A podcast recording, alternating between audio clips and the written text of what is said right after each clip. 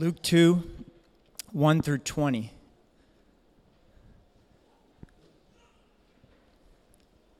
This is the word of the Lord. In those days, a decree went out from Caesar Augustus that all the world should be registered. This was the first registration when Quirinius, the governor of Syria, was governor. And all went to be registered, each to his own town. And Joseph also went up from Galilee, from the town of Nazareth to, Judea, to the city of David, which is called Bethlehem, because he was of the house and lineage of David, to be registered with Mary, his betrothed, who was with child. And while they were there, the time came for her to give birth. And she gave birth to her firstborn son, and wrapped him in swaddling clothes, and laid him in a manger because there was no place for them in the inn. And in the same region there were shepherds out in the field, keeping watch over their flock by night. And an angel of the Lord appeared to them, and the glory of the Lord shone around them, and they were filled with great fear. And the angel said to them, Fear not, for behold, I bring you good news of great joy that will be for all the people. For unto you is born this day in the city of David a Savior who is Christ the Lord. And this will be a sign for you. You will find a baby wrapped in swaddling clothes and lying in a manger. And suddenly there was with the angel a multitude of the heavenly host, praising God and saying, Glory to God in the highest, and on earth peace among those with whom he is pleased. When the angels went away from them into heaven, the shepherds said to one another, Let us go over to Bethlehem and see this thing that has happened which the Lord has made known to us. And they went with haste and found Mary and Joseph and the baby lying in a manger. And when they saw it, they made known the saying that had been told them concerning this child, and all who heard it wondered at what the shepherds told them. But Mary treasured up all these things, pondering them in her heart.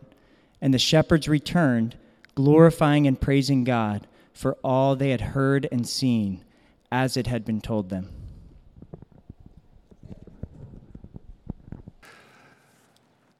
Well, it has already been an incredible joy this, this afternoon to worship and to have little ones lead us in worship. What a sweet expression of what it is to be a part of the body of Christ and to see God working in and through the young and the old alike. We are all meant to be witnesses for Christ. We are all meant to share the testimony of Christ as we're going to hear in just a few moments. But we wanted to make sure that you realize we have a little tool for you to do this. There are a bunch of these invitation cards to our Christmas Eve service a week from now, and they're out in the back there. Grab some. Let's, let's get those out to as many people as is possible uh, this week that we might. Uh, bring folks here next week to hear further about the gospel, the good news of our Savior, the Lord Jesus. Let's pray. Father, would you please would you please now open your word to us? May your spirit open our eyes to your word uh, that we may see and behold wonderful things from the scriptures for the transformation and joy of our lives. In Jesus' name, amen. I don't know about you, but uh, Galen and I prefer movies that come with a statement at the beginning this is a true story. We're not too impressed with or nearly so affected by movies that are totally made up or even that make the claim based on a true story, based on true events. You never know how much of what's actually in that movie is true, is accurate. here to tell you this afternoon that the Bible comes to us not based on a true story, it comes to us as a true story. It comes to us declaring, This is true. If you flip in your Bibles back just to chapter 1 and verse 1, we see that Luke, who wrote this gospel, makes sure to, to emphasize this for us. In chapter 1 and verse 1 inasmuch as many have undertaken to compile a narrative of the things that have been accomplished among us, just as those who from the beginning were eyewitnesses and ministers of the word have been delivered them to us, it seemed good to me also, Luke writes, having followed all things closely for some time past, to write an orderly account for you, O most excellent Theophilus, that you may have certainty concerning the things you have been taught. Luke declares to us that this is real history. Luke says to us, and Luke, by the way, is recognized even by unbelievers, even by skeptics. He is recognized as a first rate historian. Unbelievers look at his writings, the book of Luke and the book of Acts, and they see his accuracy with reference to times and events and historical figures, and they say, This man knew what he was talking about. This man got it right. You see, Luke is not interested in giving us a story based on the truth, he is interested in giving us the truth. In fact, he says that he went to great trouble to research it, to interview eyewitnesses, which almost certainly would have included Mary and Joseph and maybe even the wise or the shepherds that we heard about a moment ago. And he compared the accounts and he came up with a historical narrative that gets the facts straight so that, in his words, we may have certainty about the things we have been taught. Don't you like to have certainty? Don't you like it to be sure? Some of you may be surprised by this. You may, your way of looking at religion, your way of looking at faith is that it's a bunch of people who just take this blind leap into the dark and they don't take into account reason or facts or history or the rest.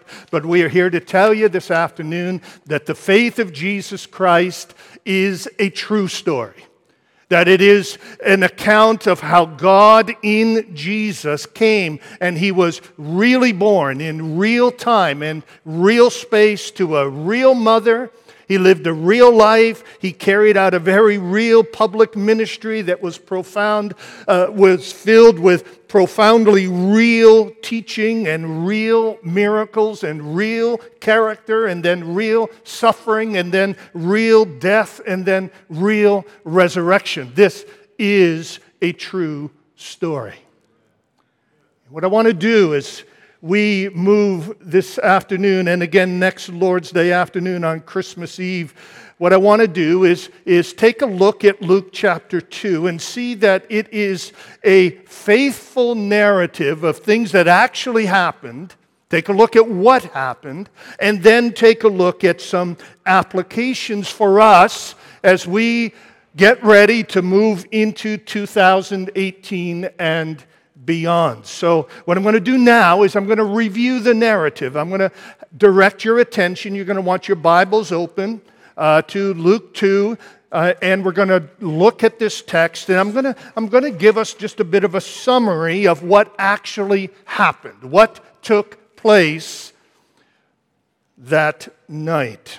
Luke begins in chapter 2, verses 1 through 3, with a, a time reference. He, he locates the event of Jesus' birth in history. Notice what he says. In those days, a decree went out from Caesar Augustus that all the world should be registered. This was the first registration when Quirinius was governor of Syria, and all went to be registered, each to his own town. This is a time reference. This is Luke saying, okay, I want you to know that Jesus was born on a, on a real date uh, at a real time. This, this really happened, and he mentions Caesar Augustus of Rome and then this political underling of his, Quirinius, who, by the way, in other historical documents are named. These are real people. This, they really lived, and this kind of registration and taxation really happened.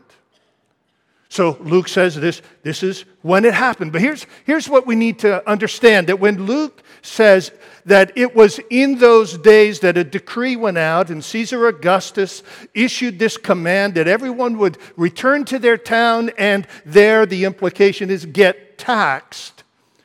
Any first century Jew that was reading this would hear not just a time reference, but a culture reference would hear more than just, well, this happened then. They would have heard this happened when certain things were happening. If, if I were to say to you, in the days when Hitler passed the decree requiring all people of Jewish descent to wear a badge, you would hear more than a time reference. You would hear a culture reference. You would hear a reference to the times.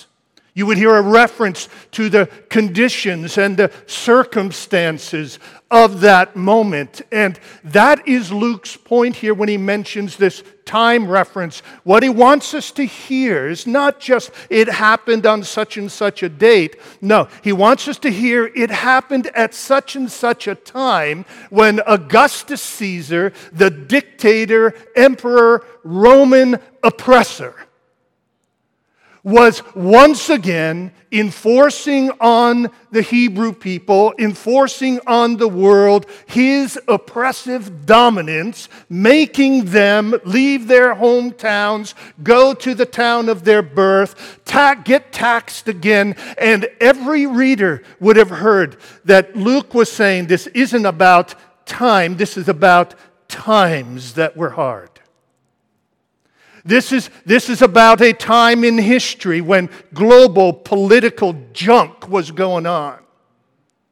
And in that time, Luke is saying God was on the move. At this time, when Caesar, the very title of this man, was enough to make Jewish people, oh, what's I was going to say throw up, but that's probably not appropriate. So he, it was a title that was enough to stir within them a combination of fear and rage and anger and hostility and longing. Oh Lord, deliver us from this guy.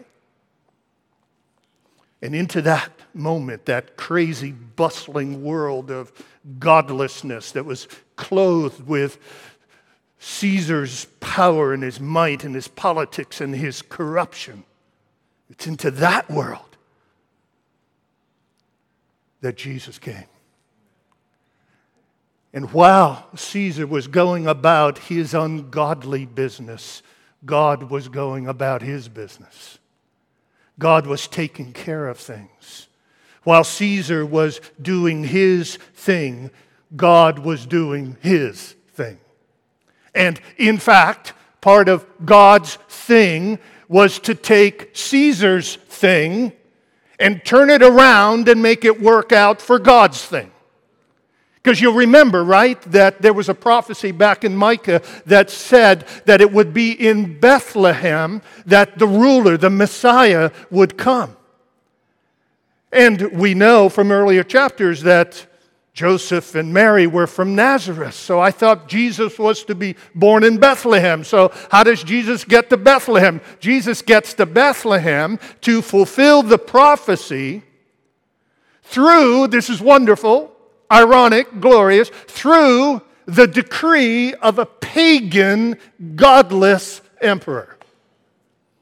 So, God uses Caesar to accomplish his purposes. Folks, don't be fooled by all the noisy sounds of sin and power and politics and corruption that are going on all around us. Don't be fooled just because it seems like God is silent in the midst of all of it, don't be fooled into thinking that He is silent or that He is inactive. This, as the hymn writer puts it, this is my Father's world Oh, let me never forget that though the wrong seems off so strong, he is the ruler yet. And this text teaches us that while evil powers do their thing, the holy, sovereign God will intervene and he will do his thing and he will do it to perfection. And so we notice that after giving this time and times reference, there is then a location reference in verse 4. Joseph also went up from Galilee, from the town of Nazareth to Judea, to the city of David, which is called Bethlehem, because he was of the house and lineage of David. So now Luke just gives us a geographical pointer and key here. He says, now this is where this is where it happened. Mary and Joseph left their hometown of Nazareth. They went to Bethlehem. And yeah, I don't know that we really understand how absolutely insignificant these towns were. Nazareth boasted about 400 inhabitants. Archaeology just have found where ancient Nazareth was, and they have measured the footprint of that old town. And it was about 650 feet north to south and about 2,000 feet long. You could fit two or three Nazareths from this wall down Bermont to Garrett Road Take a right on Garrett, come back in this direction. You could fit two or three Nazareths inside of that space. This was a tiny town. And Bethlehem was not much bigger. And yet, and yet, this is where Jesus was born.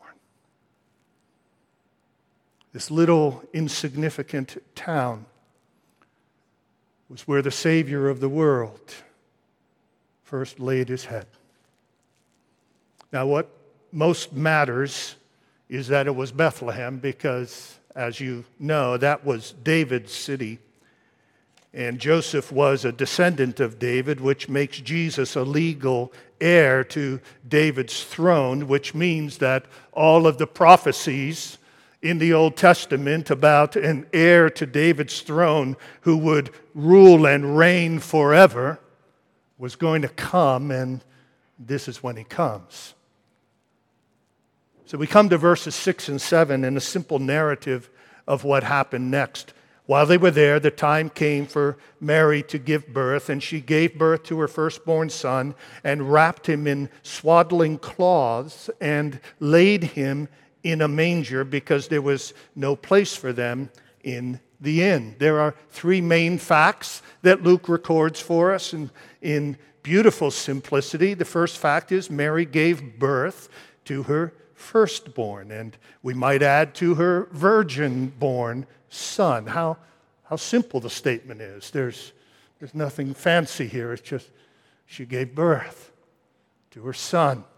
Then Luke seems to go out of his way to mention that Mary wrapped her son in swaddling cloths. This, these would have been strips of cloth, typical for the day, for ordinary people who were having a little child. And, and it's interesting to me that it's mentioned twice in the text. He was wrapped in these swaddling cloths. And I don't know for sure. Nobody knows for sure why the Holy Spirit inspired Luke to include that detail, but Something tells me that it was meant to be in contrast to the birth of a king in royal children's clothes. That it was meant to be in contrast to riches and wealth. So we have this birth of Jesus, and he's an ordinary baby to all appearances, sleeping in a very humble place. Notice Mary, when she had finished giving birth and wrapping her son Jesus in these swaddling cloths, laid him in a manger. And notice the reason. You know it well, but notice it afresh. Because there was no place for them in the inn. As you begin to slow down and take a look at the text, don't you begin to notice some of these details? You know, here was Luke makes the point of identifying Jesus' lowly hometown, Nazareth, and his lowly birthplace, Bethlehem, and his lowly, his mother's lowly delivery room, a manger, and his lowly and humble cradle, a cattle trough, and his lowly outcast, unwelcome status. There was no room for him in the inn, and his lowly, humble, or at least very ordinary baby clothes. So you have, in, against the backdrop of the first three verses of this mighty emperor making his decrees, you have this picture of this wonderful Savior coming in lowliness and humility and poverty, even an outcast. So we look at the text and it seems as if, well, that's that, pretty, pretty humble. And mostly unseen and unheard. But then we realize okay, there is a birth announcement. Look at verse 8. And in the same region, there were shepherds out in the field, keeping watch over their flocks by night. And an angel of the Lord appeared to them, and the glory of the Lord shone around them, and they were filled with great fear. And the angel said to them, Fear not. For behold, I bring you good news of great joy that will be for all the people. For unto you is born this day in the city of David a Savior who is Christ the Lord. And this will be a sign for you. You will find a baby wrapped in swaddling cloths and lying in a manger. Here we, here we have an angel sent from heaven to make a birth announcement to a few shepherds that were out in the field. Not made to the whole world, not made to the rulers and the powers of that time, meant, made to a few shepherds. Understand, shepherds also were considered lowly, they were low lives in those days. They were not trusted. They were outcasts. They were, they were dirty. They were filthy. They were very often thieving. And, and that's the group of people that God has this angel make a birth announcement to. Thinking about birth announcements, we men aren't very good at them. I don't know how many times early on in married life, as news came in uh, somehow or other through my ears that so and so's baby was born. And I get home and I tell Gayleen, hey, so and so had their baby. You know the questions, right? You know how this goes, right, guys? Boy or girl? Oh, I didn't think to ask. How long? How much did the child weigh? Is the mother okay? None of which I thought to ask. I don't know. I don't know. We men aren't very good at birth announcements the angel got this one right. Now, he didn't bother with how long and how much did it weigh, but the angel got it right. The angel came to the shepherds and said, I've got good news. I've got an evangel. I've got good news. And in fact, it's good news of great joy and the word that is used there in the Greek is mega joy. I've got good news of mega joy that will be for all the people. That is, it is for everyone, not just for you. And here it is, shepherds, unto you is born this day. Unto you is born this day in David's city a Savior who is Christ the Lord. This is news of great joy about a Savior Lord who is a personal Savior. Unto you is born this day a Savior, and it is, He is a global Savior. It is good news for all the people for all the people. Then the angel goes on to say, and here's how you'll be able to tell who he is go into Jerusalem and find a manger, find the manger that has a little baby in the feeding trough. a little baby wrapped in swaddling cloths, and there and then you will know that your Savior has come. And the narrative then concludes with a series of responses. First from the angels, then from the shepherds, and then from Mary. In verses 13 and 14, at, at this news, heaven itself responds. When the announcement is made, it says in verse 13 Suddenly there was with the angel a multitude of the heavenly host, praising God and saying, Glory to God in the highest, and on earth peace among those with whom he is Suddenly the heavens open. Suddenly, at this birth of Jesus, at this announcement, the heavens cannot contain their joy. The heavens are opened, and a whole host of angels appears to these few shepherds in the field, and they begin to sing glory. Glory to God in the highest, and on earth peace, and on earth peace. In Hebrews 1, we have this interesting text where we read that it says, When the Father sent his Son into the world, he said, Let all God's angels worship him. Never put that together with this text until this week. What, why did these angels suddenly appear? Because the Father, looking down on his Son who was willing to become one of us, his Son who was willing to take on human form that he might die for human beings, the Father looking on as his Son humbled himself in that way, the Father was so filled with joy, so filled with praise in his own heart for the Son that he said, Let all the angels praise him. Let all the angels praise him. And I don't, I don't know if that meant that every single angel in the universe appeared in the sky um, to make up this host. All I know is there were a lot of angels on earth and in heaven praising Jesus. That's how the angels responded. Then you have the, the shepherds, their response in verses 15 and 16. When the angels went away from them into heaven, the shepherds said to one another, Let us go over to Bethlehem and see this thing that has happened, which the Lord has made known to us. And they went with haste and found Mary and Joseph and the baby lying in a manger. And when they saw it, they made known the saying that had been told them concerning the child. And all who heard it wondered at what the shepherds told them. And then down in verse 20, and the shepherds returned, glorifying and praising God for all that they had heard and seen as it had been told them.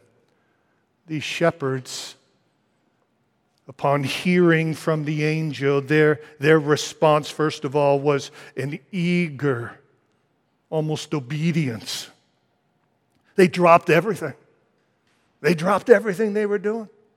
And they, it says they hurried, they made haste to find Mary and Joseph, and then that turned to witness as soon as they had seen the Christ child, as soon as they had, they had visited their Savior. It says that they made known the saying everywhere they went.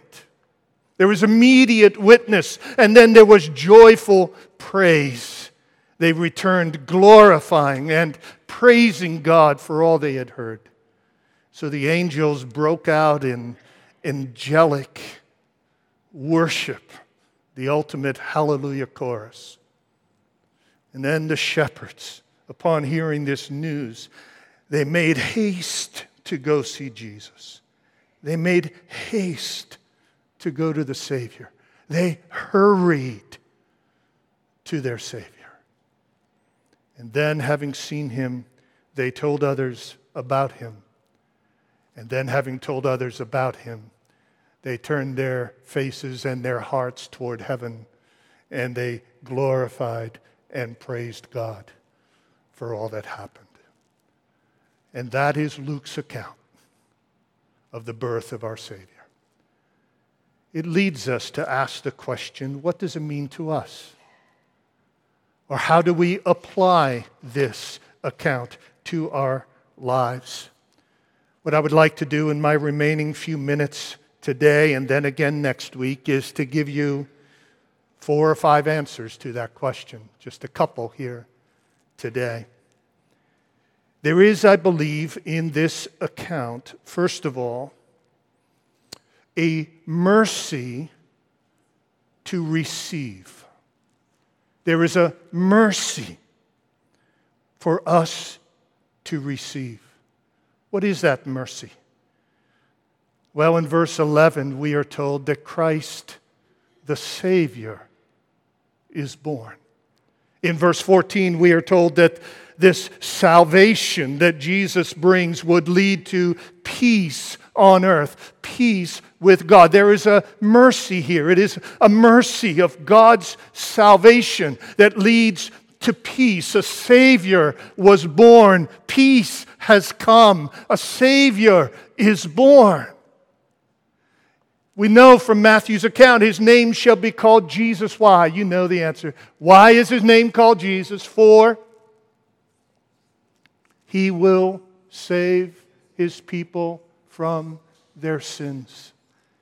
His name will be Jesus because he's Savior and he saves his people from their sins. No wonder the angels sang, peace on earth. No wonder the shepherds rejoiced. There was mercy here to receive. There was the mercy of salvation, the mercy of peace. Paul says in 2 Timothy or 1 Timothy, Christ Jesus came into the world to save sinners.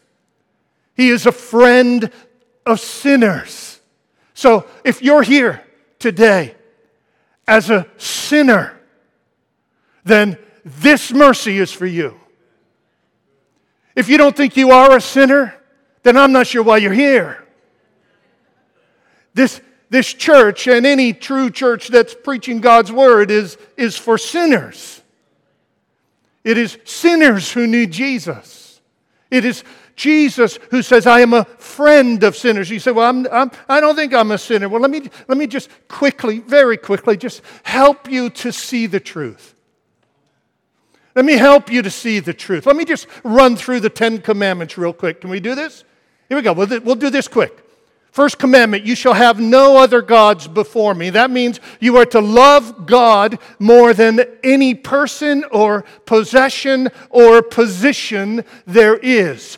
And if you have ever in your life loved anyone or anything more than God, you are a sinner who needs Christmas mercy.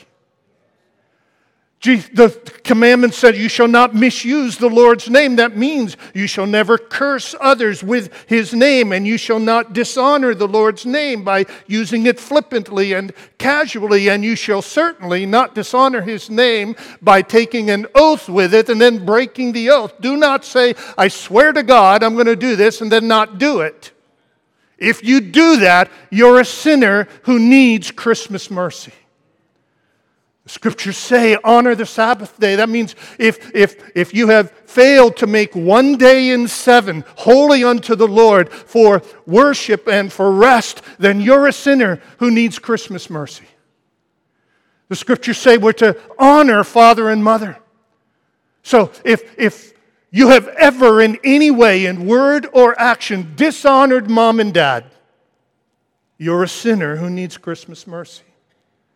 The scriptures say, if you commit, you are not to commit adultery. So the Bible makes very clear that that means that if you've ever committed adultery, if you've ever had sex with someone who's not your spouse, or if you've ever, Jesus said, even fantasized about someone who is not your spouse, or if you've ever done porn or watched stuff on television or movies that portrayed stuff in a way that got you going, then you're a sinner who needs Christmas mercy. We all are. If you've ever killed anyone, or for that matter, merely cursed anyone, and wished harm on anyone, or hated, or abused, or mistreated another human being in any way, that means you're a sinner and you need Christmas mercy. If you've ever stolen anything, taken money or time that belonged to somebody else, or withheld money or provision from somebody who needed that from you, then you're a sinner and you need Christmas mercy. if you've ever borne false witness, which means if you've ever passed on any rumor or accusation about anyone that was not absolutely proven to be true. And by the way, a CNN or Fox News headline is not proof. And nor is social media posts. If you have ever passed along an unproven rumor or have shared a bad report about another human being that wasn't necessary to be shared, then you have violated the t- ninth commandment. You're a sinner who needs Christmas mercy. Or if you've ever coveted what somebody else has, being discontented with what you have, then you're a sinner, as am I who desperately needs Christmas mercy. We need a Savior.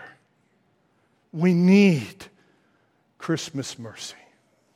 And if up to this moment you have been too proud to admit that you are a sinner, then you are a sinner who is too sinfully proud to admit that you're a sinner, which makes you an even worse sinner who desperately needs Christmas mercy.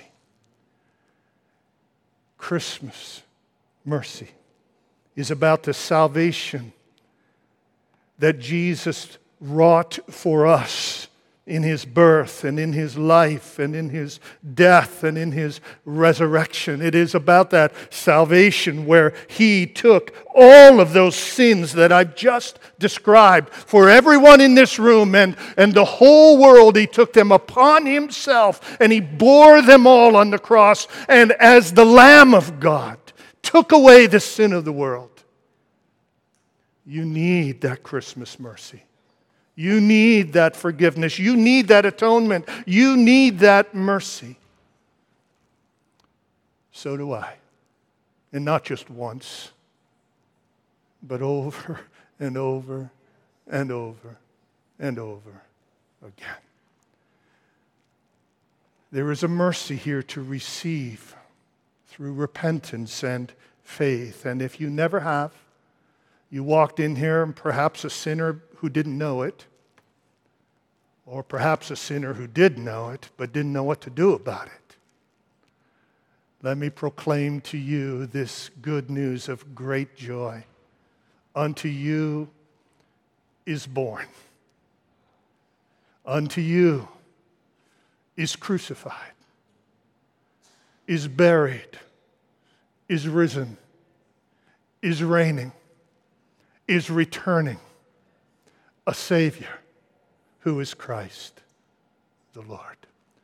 And if you will receive him by faith, if you will do by faith what the shepherds did that night, they made haste to go to Jesus. They made haste to go find their Savior. If you will, in your own heart, hurry to Jesus just leave your, your life of sin, your life of self behind, and say, I need Jesus. I need Christmas mercy. I need an atonement. I need a deliverer. I need a Savior. I need Him.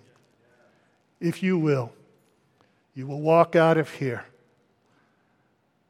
with good news ringing in your heart and salvation in your soul. There is here a mercy to receive. Don't miss the opportunity. There is, secondly, this is dangerous. The clock is not working here. And my son, bless his heart, gave me a watch for Father's Day. It's one of these watches where the, the hand is the same color as the face of the watch so that this 59 year old man can never see what time it is.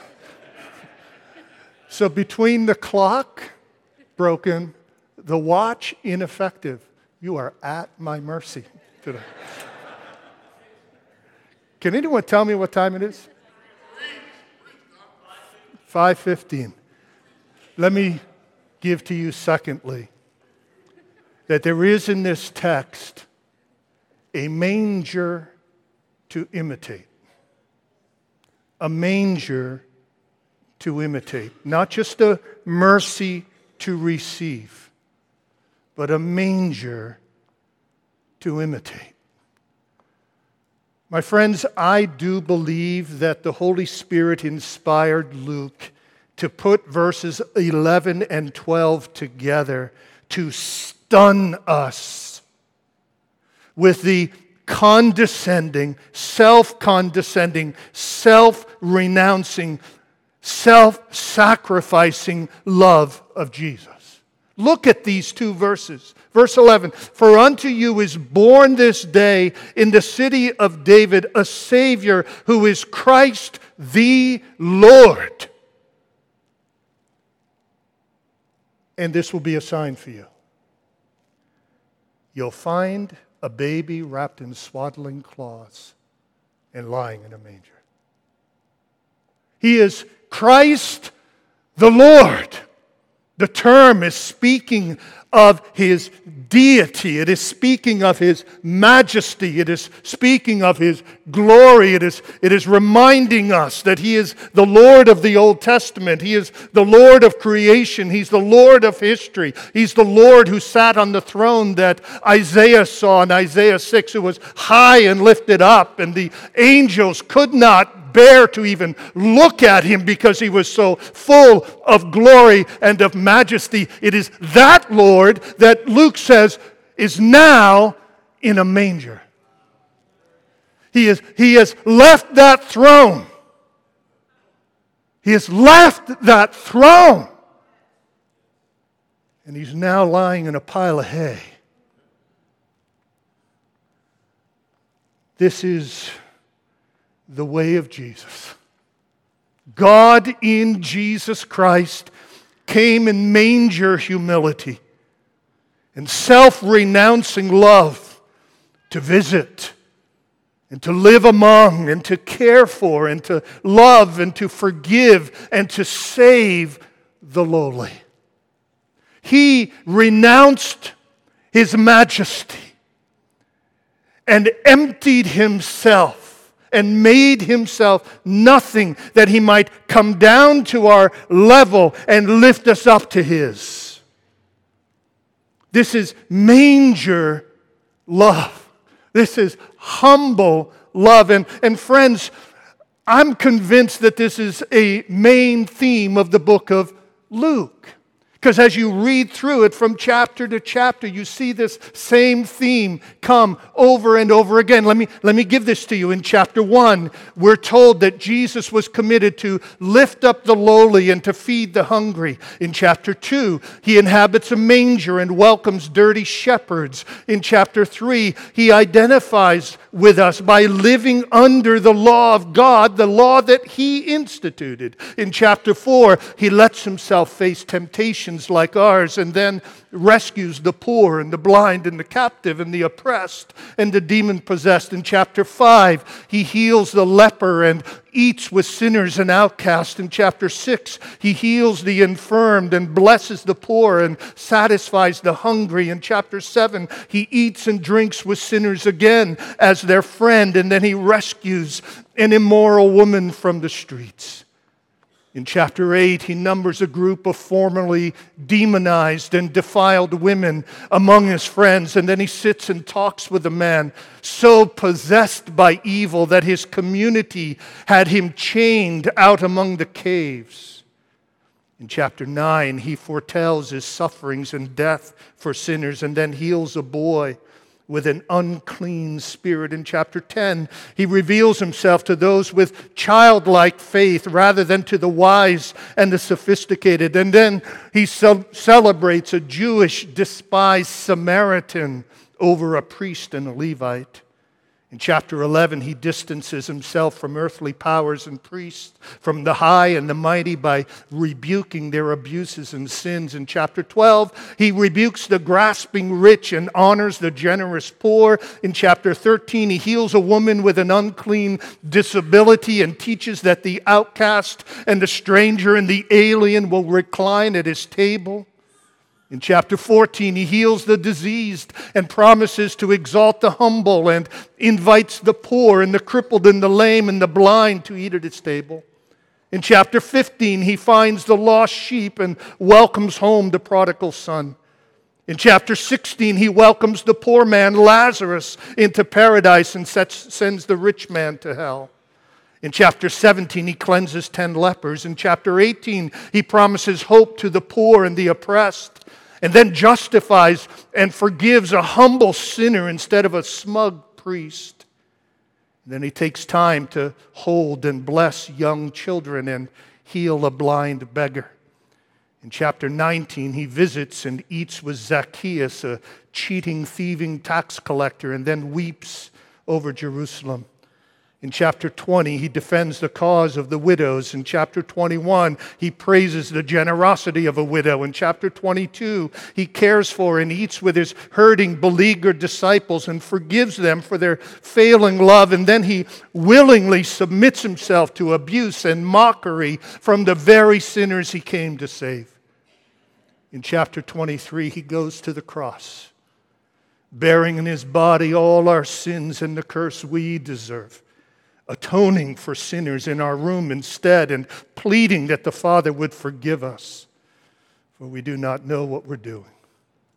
And in chapter 24, he rises from the dead and makes sure to appear first to formerly unclean women to assure them of his victory, and then he appears to weak, doubting disciples to prove that he was alive. This is manger love from the stable all the way to the other side of the empty tomb. This is the Lord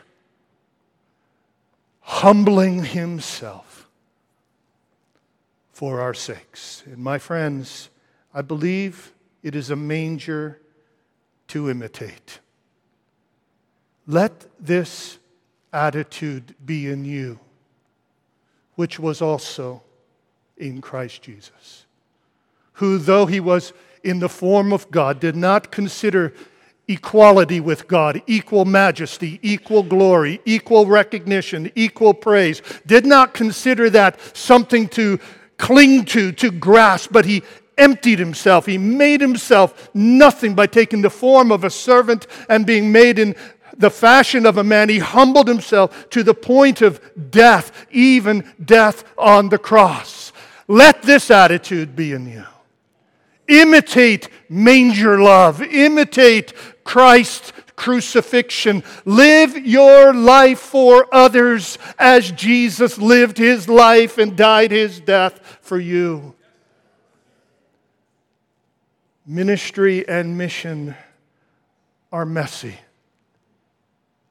the people God wants us to reach will often be people with whom in our flesh we don't want to be. The people God is calling Risen Hope Church to reach are people who are hurting, who are dirty, who are filled with shame and sorrow and need and brokenness. God says to us, Let this attitude be in you, which was in my Son.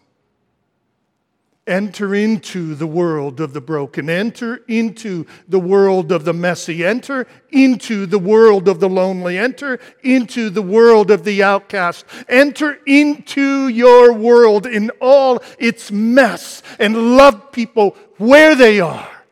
Love them as they are. And then lead them to the one who can make all things new. And say to them, Unto you is born this day a Savior who is Christ the Lord. But add to the words a life to match. Jesus didn't just proclaim salvation, He came and made it happen. May we be a congregation. May you, from whatever church you're a part of, may you be a part of a congregation. May we be a congregation that practices manger love in our generation.